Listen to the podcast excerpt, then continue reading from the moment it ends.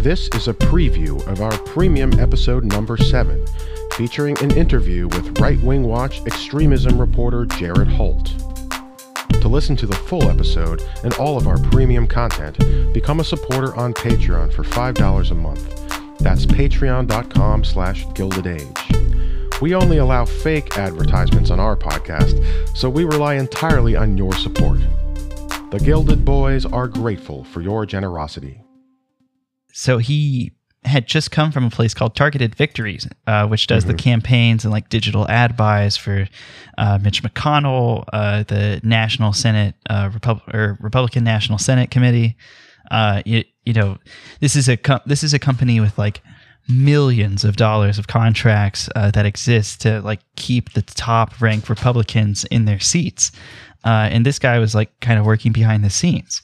Uh, on Twitter publicly, he was like beloved by right wing people of all stripes, uh, you know, including like FCC chairman, uh, members of Congress. Donald Trump Jr. has shared, uh, when I counted, had shared content that Caleb Hull posted 24 times. Eric Trump had like replied to him. No, I tell you, the Trump boys, they love TPUSA. The, the, the, you know, Don and Eric just love Turning Point Diaper USA. Yeah, man, because like they're they're just dumb guys, you know, so they can get up on a stage and be like, "The libs don't want me to eat a, a chicken sandwich right now, but check this out." And then you know he's just eating a chicken sandwich on stage, and the crowd's fucking barking like seals. They Destroy liberals. Benny Johnson comes out and is like, "E- "Epic." Yeah.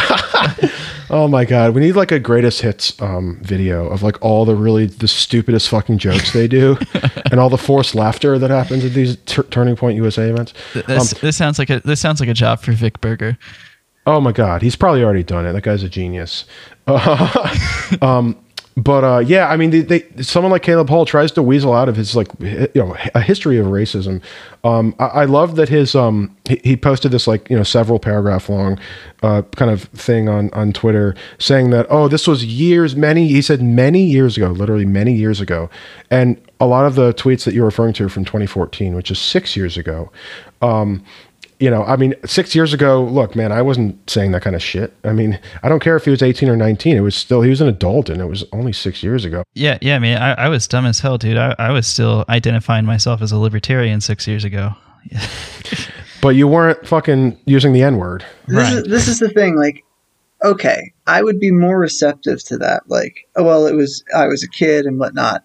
If you weren't like a total right wing shitbag today, Yes.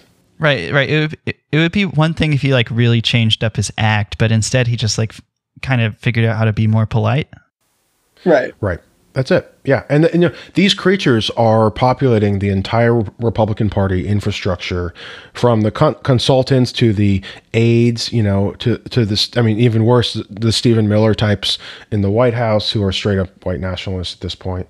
Uh, uh, despite him being Jewish, it's just that guy's brain is really fucked up. Um, and then, of course, at the very top, Donald Trump. So you know, the whole party has become this this completely ra- like white racist identity party, in my opinion. And one of my favorite um, cartoonists, Eli Valley, has been um, making you know he's been making graphic art for years, and he's been calling them the GOP Nazi Party. And of course, they're not actually a Nazi party, despite you know like what Trump campaign putting out what looked like the Nazi eagle emblem on a T-shirt the other day, and it said America First. But I mean, the point is like they really are a deeply racist party, and we have to start, uh, in my opinion, we have to start calling them out for it. Not just like, oh, Matt Gaetz is a racist, but like the whole party is a racist party. That is how they identify, and all of their policies are racist.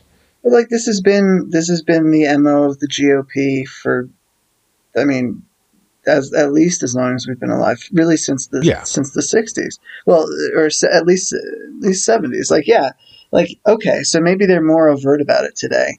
Um, but like the racism of Ronald Reagan, who launched his campaign in Neshoba County, where three Yeah. civil rights workers have been killed, like racism of Ronald Reagan was no less real than the racism of Donald Trump, although it was much more polite and and and maybe veiled. Uh, but like, I mean, you know, it's there's a whole reckoning that has to happen with, you know, I think the Republican Party that that uh, the values of, of conservatism are inherently tied to a uh, uh, inherently tied to white supremacy.